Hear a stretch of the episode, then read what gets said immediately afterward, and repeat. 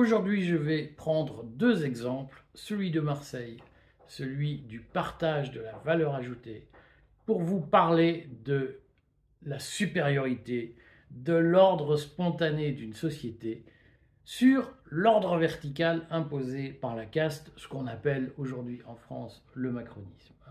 Je voudrais essayer de vous illustrer par l'exemple le fait que lorsqu'on laisse les gens se démerder, comme on disait avant, ça marche beaucoup mieux que quand on décide d'organiser les choses parce que l'État est plus intelligent que le reste de la société.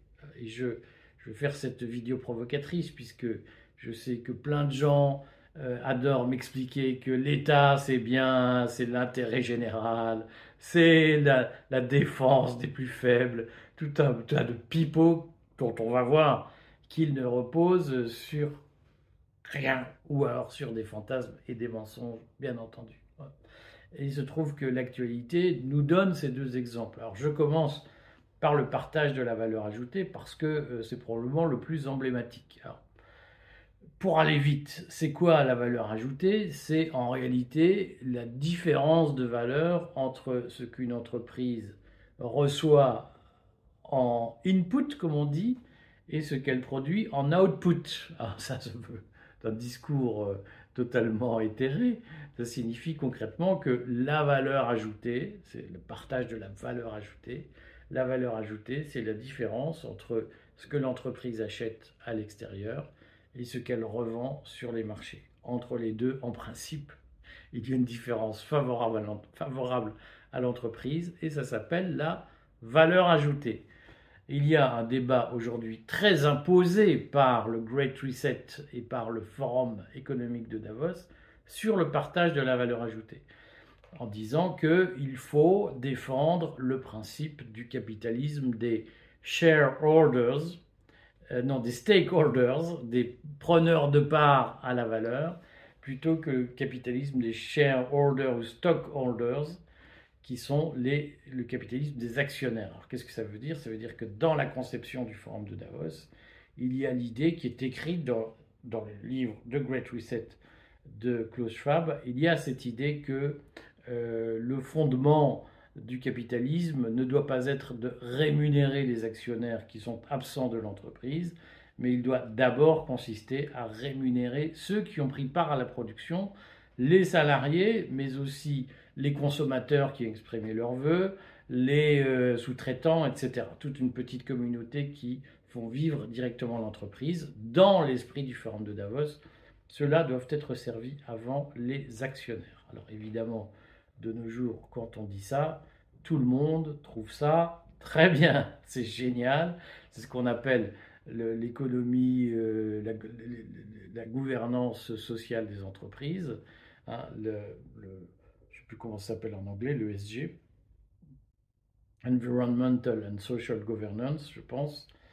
Euh, et, c'est cette idée que l'entreprise a une mission d'intérêt général qui doit dépasser ou passer avant la mission de rémunération des actionnaires et des propriétaires. Alors bien entendu, personne ne dit clairement que c'est une attaque contre la propriété privée euh, et que euh, les ménages qui trouvent ça génial de faire du capitalisme des parties prenantes et le partage de la valeur ajoutée. Les ménages qui trouvent ça génial, chez les autres, trouveraient insupportable que l'État fasse une loi disant alors si vous gagnez de l'argent, voilà ce que vous allez en faire et vous allez servir les autres avant de vous servir vous-même. Tout le monde trouve normal quand il a mis de l'argent de côté d'en faire ce qu'il en veut et certainement pas ce que l'État en veut. Mais quand il s'agit des entreprises, ça c'est tout à fait normal que euh, l'État dise ce qu'il faut en faire, euh, dise aux entreprises ce, que les entreprises doivent faire du pognon qu'elles ont gagné. Euh, là, c'est génial. Alors, on va quand même replacer ce débat au-delà des postures morales, puisque nous vivons dans une société de pharisiens, hein, comme sous Jésus. À l'époque de Jésus, il y avait un groupe de, la population juive de l'époque qui s'appelait les pharisiens, qui passaient leur temps à passer son temps à, donner des leçons de morale à tout le monde, mais à n'en appliquer aucune. Donc, euh, à un moment donné, ce qui est bien, c'est de redire comment les choses se présentent réellement. Hein. Alors quand une entreprise fabrique de la valeur ajoutée, généralement une entreprise en réalité ne peut vivre que si elle produit de la valeur ajoutée. C'est-à-dire qu'une entreprise qui dépense plus d'argent à acheter des biens extérieurs qu'elle n'en gagne à vendre des biens qu'elle a produits, elle a un problème. Hein. on va prendre l'exemple d'une aciérie. Si une aciérie dépense plus d'argent à acheter du minerai qu'elle n'en gagne à vendre l'acier qu'elle a fabriqué à partir du minerai, il y a un problème, l'entreprise fait faillite. Donc le principe même d'une entreprise, c'est de dégager de la valeur ajoutée, c'est la base de la vie, c'est la base économique. il se trouve qu'en France, la France est un des pays où les entreprises dégagent le moins de valeur ajoutée par rapport à la production.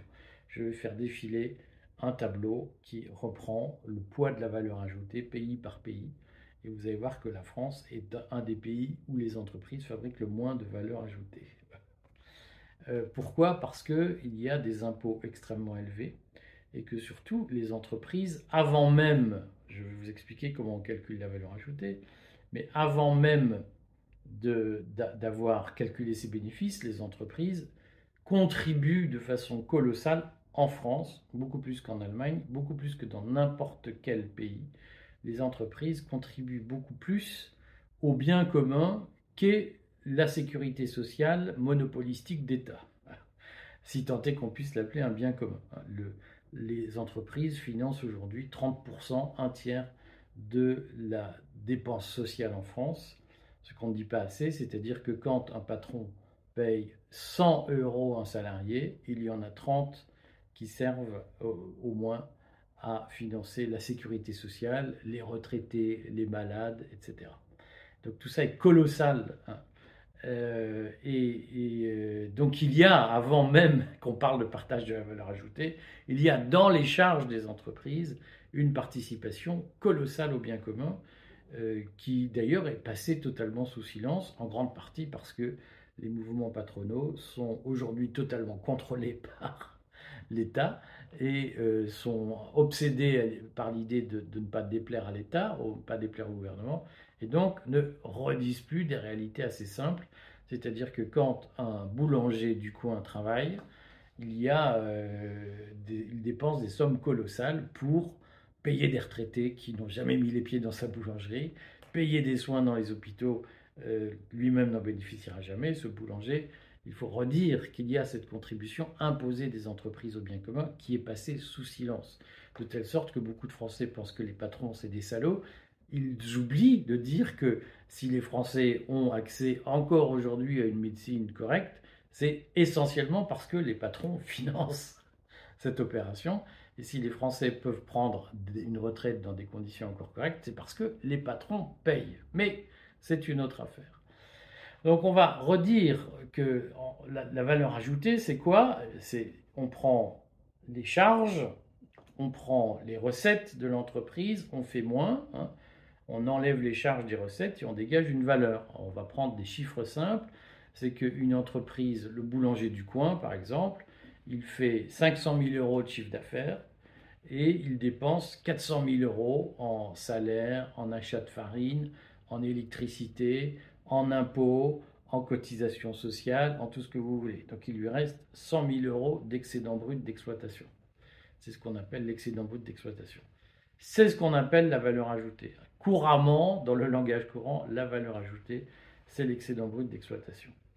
Et euh, ces 100 000 euros d'excédent brut, c'est un chiffre théorique. Hein je vais encore avoir des commentaires euh, proche du bonnet, des mecs, vous n'y connaissez rien, vous n'avez rien compris.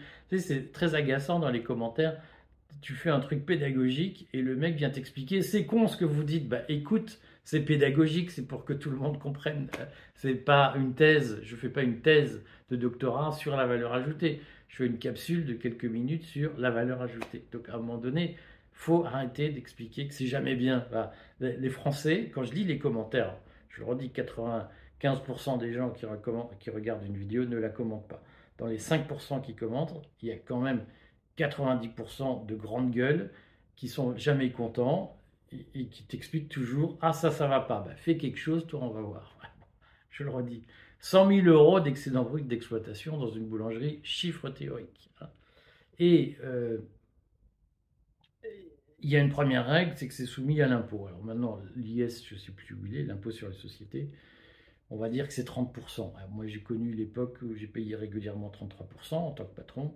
Je crois que ça va descendre à 28 ou 26, mais plus personne n'arrive à suivre, ou à part les experts comptables, ceux qui ont les impôts, je leur souhaite. Plus personne n'arrive à suivre où on en est. On va dire que c'est 30%. Donc, tu as, fait 100 000 euros d'excédent brut d'exploitation, tu enlèves 30% d'impôt sur les sociétés. Il te reste 70 000 euros. Voilà. Tu as 70 000 euros et maintenant, on te dit, ben, ça ne doit pas servir à rémunérer les actionnaires uniquement. Avant, tu te disais, j'ai 70 000 euros. Soit ce que beaucoup de gens font, euh, le boulanger du coin, il a, il a fait 100 000 euros d'excédent brut, il paye ses 30 000 euros d'IS, il lui reste 70 000, il dit, bon, ben, qu'est-ce que je fais? Je vais mettre 35 000 en réserve de gestion, et les 35 000 qui restent, je me les verse en dividendes et, sur les dividendes, je vais payer 30% d'impôt, ce qui fait qu'il me restera à la fin, euh, calcul vachard, il me restera en gros 22 23 000 euros pour moi. C'est-à-dire moins de 2 000 euros par mois de rémunération. C'est généralement comme ça qu'on fait.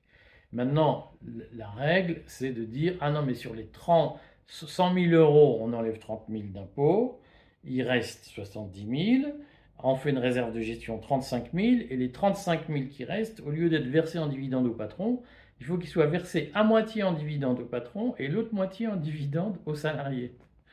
Euh, je suis pas sûr qu'il y ait beaucoup de gens qui apprécieraient qu'on leur dise vous avez mis 10 000 balles de côté cette année, ben, vous allez en mettre 5 000 pour votre voisin. Je pense que tous ceux qui disent oh, c'est génial le partage sur la valeur ajoutée, on leur dirait faites-le vous-même je pense que quand je vois les réactions parfois hystériques de gens qui en demandent de payer 5 euros pour un conseil sur le patrimoine, euh, on leur dirait faites comme ça chez vous, je pense qu'ils n'aimeraient pas. Mais les efforts, c'est tellement mieux quand c'est les autres qui les font pour nous éviter d'en faire nous-mêmes qu'on est prêt à tout. Alors, il se trouve que donc il y a cette théorie très portée par le, Forum économique de Davos qui dit que la valeur ajoutée doit être partagée entre les salariés et les patrons plutôt qu'entre actionnaires. Et que donc les 35 000 balles qui restent au boulanger, ben, au lieu de se les verser à lui en dividende, il va les verser à moitié à ses salariés. C'est ça l'idée. Euh, et, donc, pourquoi pas, après tout? C'est tellement plus simple de décider de ce qu'on fait de l'argent des autres.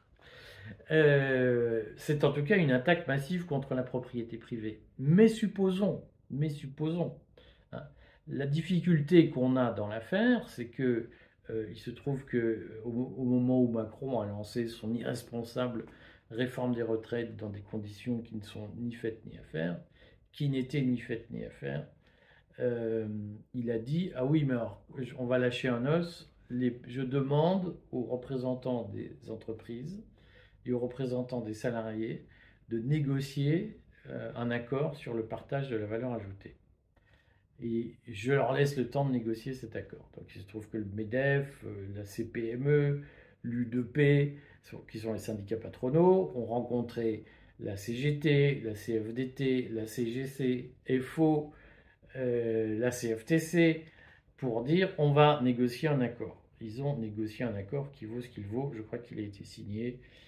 en janvier 2023. Et il se trouve que donc le gouvernement, au lieu de dire ben, cet accord, on l'étend comme le ministère du Travail peut le faire, le gouvernement dit cet accord, on va le transformer en loi.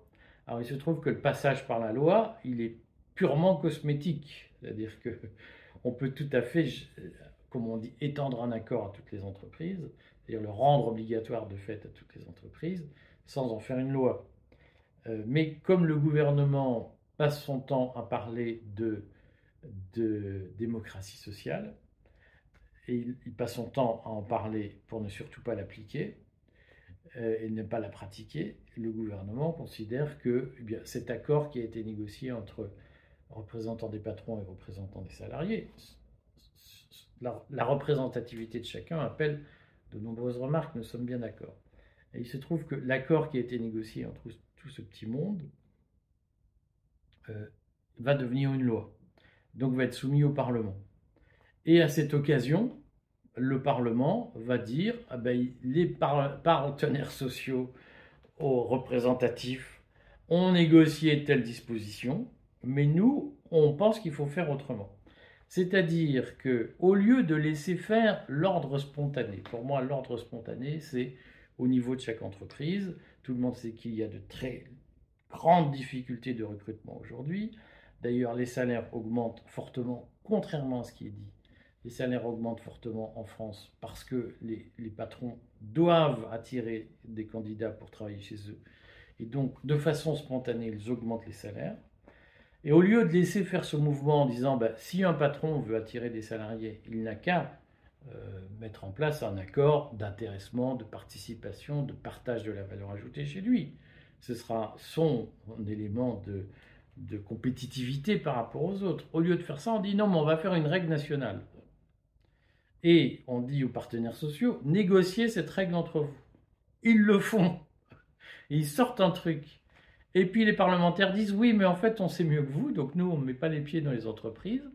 Euh, évidemment, on, a, nous, notre vie éthérée à l'Assemblée nationale à Paris, mais vous allez quand même, mes amis, faire comme on vous dit, c'est-à-dire qu'on sait mieux que vous comment il faut partager la valeur ajoutée. Et évidemment, on va avoir des lois qui sont ineptes. Aujourd'hui, pourquoi il y a très peu d'intéressement et de participation en France? Je vous l'ai dit, j'ai fait une vidéo là-dessus. C'est parce que euh, le, système est tellement compliqué que personne, aucun patron n'a le temps ni les moyens, quoi petit patron en tout cas, n'a le temps ni les moyens d'assimiler la réglementation et de la mettre en œuvre dans son entreprise. Pourquoi c'est compliqué? Parce que tout ça sort de Bercy et qu'au lieu de laisser les gens se démerder, l'État, l'administration, les bureaucrates veulent contrôler la société et expliquer comment il faut faire. Voilà, au nom de la protection des salariés, bien évidemment. Résultat, les salariés ne sont pas couverts parce que personne ne sait faire. Et là, on a un accord qui a été négocié entre patrons et salariés, et l'État, la bureaucratie, les législateurs passent derrière pour dire Ah non, mais on va faire plus. Pourquoi faire simple quand on peut faire compliqué? Euh, pourquoi se contenter d'un accord euh, où chacun euh, est libre, alors qu'on peut faire une bonne loi imbitable, incompréhensible, inintelligible, avec des tas de choses trappes qui feront des jurisprudences interminables, et qui fait qu'à la fin, personne ne s'y mettra, parce que personne ne saura faire, sauf, que, sauf quelques cabinets de consultants qui vont profiter de l'aubaine pour facturer leurs services sur le dos des entreprises et des salariés. Et donc voilà comment, au fond, euh, la volonté de faire mieux, la volonté de contrôler d'en haut ce qui se passe en bas, cette obsession de ne pas laisser les gens s'organiser entre eux, va à nouveau tuer euh, le système parce que la réalité finale, c'est quoi? C'est que euh, d'abord, moi je suis patron, je peux dire ce que je vois, c'est que quand je peux ne pas recruter, je ne recrute pas parce que recruter c'est l'enfer et que euh, la mise en place du droit du travail est tellement complexe, tellement mystérieuse, tellement souvent absurde, qu'on se dit, mais attendez, moins on a de salariés, mieux on se porte. Hein. C'est-à-dire que la caste, par sa volonté de tout contrôler, décourage la volonté de, recruter, la volonté de développer les entreprises, la volonté de, euh, d'une façon ou d'une autre, participer à la vie sociale. J'ai longtemps eu une maxime, c'est que moi je suis devenu entrepreneur sur le tard, j'ai toujours eu une maxime, c'est en France, il ne faut surtout pas faire de bénéfices. le poids de la caste, de la bureaucratie, au nom de l'intérêt des salariés sur la vie économique, fait que les entreprises sont découragées de recruter, de fabriquer de la valeur et de produire des bénéfices. Voilà, c'est ça le résultat. Pourquoi? Parce que une société organisée par le haut est toujours moins efficace qu'une société librement organisée par le bas.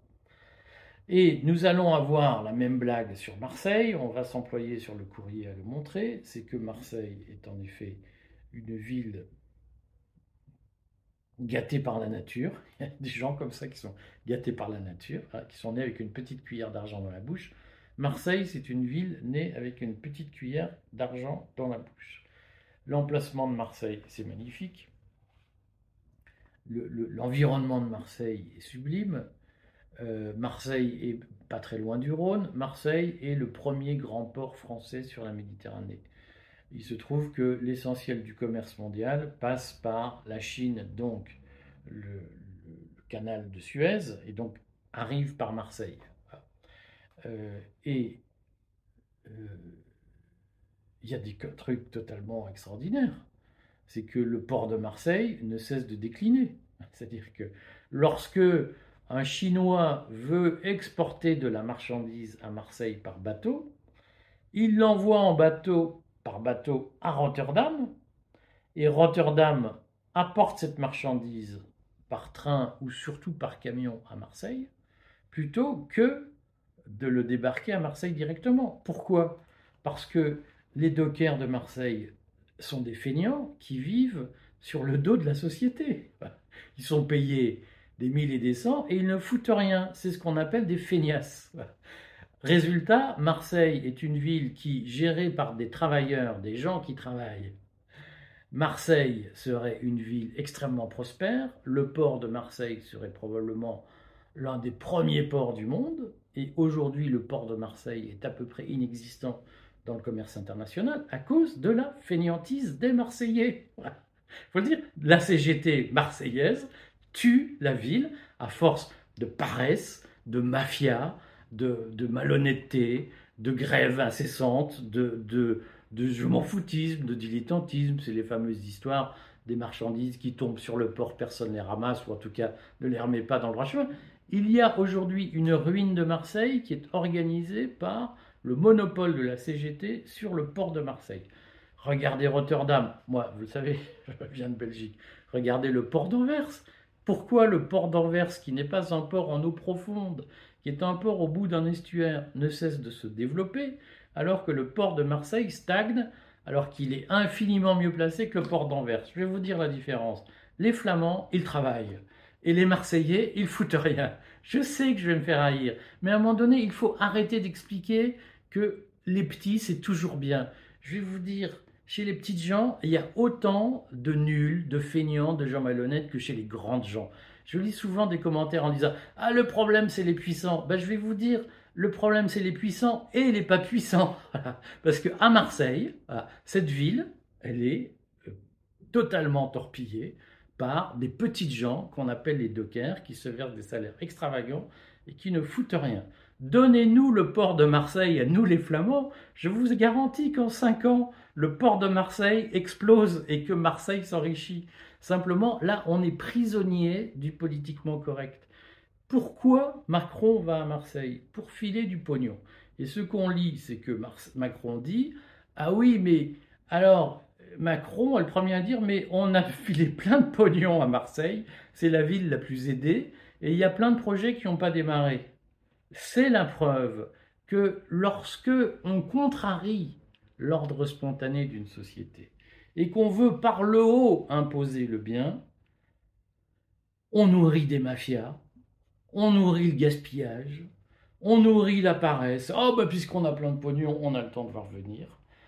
On nourrit cette espèce d'affaissement intérieur des consciences. Si on veut relever Marseille, je vais vous dire, la première solution, c'est d'arrêter toutes les subventions à cette ville.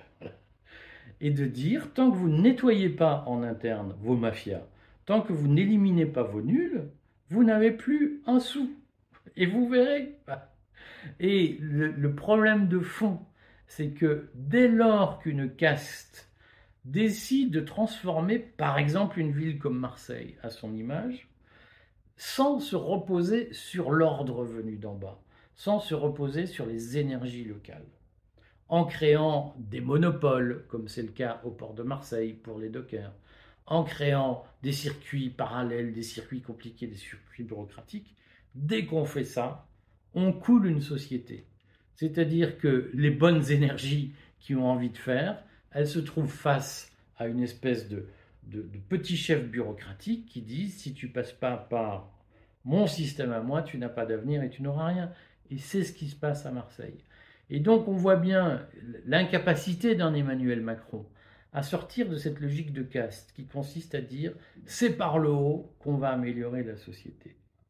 Et comme il continue, on dépense de plus en plus d'argent. Alors il a, il a annoncé 250 millions de subventions en plus pour les transports, ce que les Parisiens n'ont pas. Hein. Euh, il a annoncé euh, des, millions en plus, pour des centaines de millions pour tout un tas de choses. On sait que ça ne servira à rien, sauf à nourrir les mafias.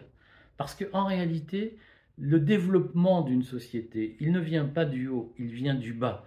Et que plus on déverse de l'argent par le haut, plus on nourrit les castes bureaucratiques et plus on étrangle le petit peuple. Si on veut laisser Marseille, si on veut développer Marseille, il faut supprimer les impôts, il faut en faire une zone franche, il faut supprimer toutes les barrières réglementaires et laisser les gens se démerder.